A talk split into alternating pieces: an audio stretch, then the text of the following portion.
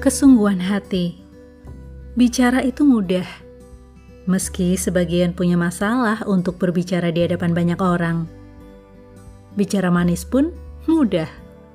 Meski sebagian tidak mudah untuk melakukannya. Entah karena tidak terbiasa, bukan kepribadiannya, dan sebagainya.